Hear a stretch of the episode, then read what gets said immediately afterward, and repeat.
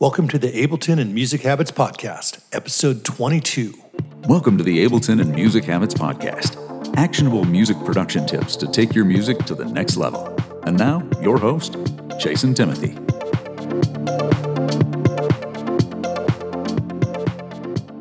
Hey guys, and welcome back to a new podcast episode. In this, we're going to get into some basic music theory. Uh, I'm going to try to make this as easy as possible to follow, even though there's not a visual aspect to a podcast. So just keep in mind that as I am explaining things, we are basically using the white keys on a keyboard to figure out the algorithm. Once we have this algorithm, we can use this algorithm in any key, whether it starts on a white note or a black note. So as we go through this, just keep in mind that this actually works easiest uh, to visualize on a piano or piano roll in your DAW. And in order to find these major and minor scale algorithms, we're going to be using just the white notes to keep it simple. But you'll be able to convert this algorithm to any key on the keyboard. Lastly, just to help you visualize the keyboard notes on a keyboard, just remember that the C note is the white key right below the two black keys together. There's kind of a bundle of three black keys and two black keys. So just find the one that's the two black keys, and the white note below the two black keys is your C note. And then every white note going up goes all the way up to G, and then it starts over. All right? And with that, let's get started. Hey guys, I wanted to share some of my findings in simplifying music theory so that you can understand major scales, minor scales, and how the two relate, and how to figure out the major and minor scale in any key that you would like. All right, now here's the thing is I spent a lot of time just making music by ear. So if you don't know music theory, it's totally okay. However, when this clicked for me, I figured if it clicks for me, maybe it will help other people to have a little bit more understanding of the music and be able to connect the dots. So, in figuring out the major scale, you basically want to figure out the intervals in between the notes from the first note to the seventh note in a scale. Each scale is going to be seven notes out of the 12. Okay, so all scales are a combination of seven notes in any particular scale.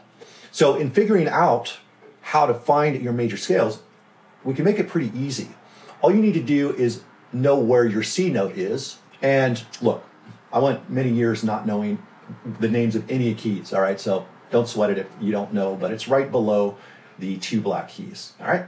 So what we're gonna do is we're just gonna put a note here on each of the white notes, all right? All the way up till we reach the octave above. And this is a major scale. So the C major scale is easy to figure out because it's just all the white notes. Once we have that, then we understand the algorithm or the intervals for all major scales. So all you need to do is remember this kind of number pattern, all right? It's just 221, 2221.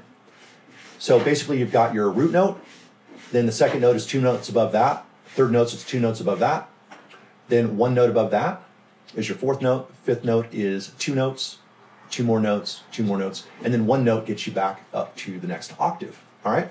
So if you can remember that, root two two one two two two one, you're in great shape.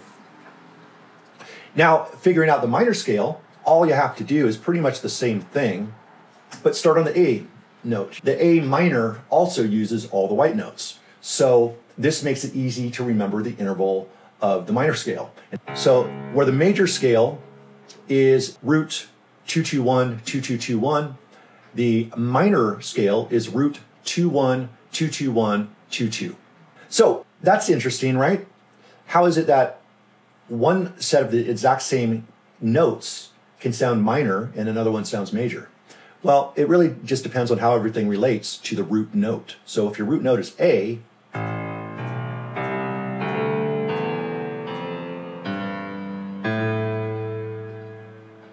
that has an, a minor feel. If we go back to our C, even though it's the same notes, in relationship to the C, it sounds like a major.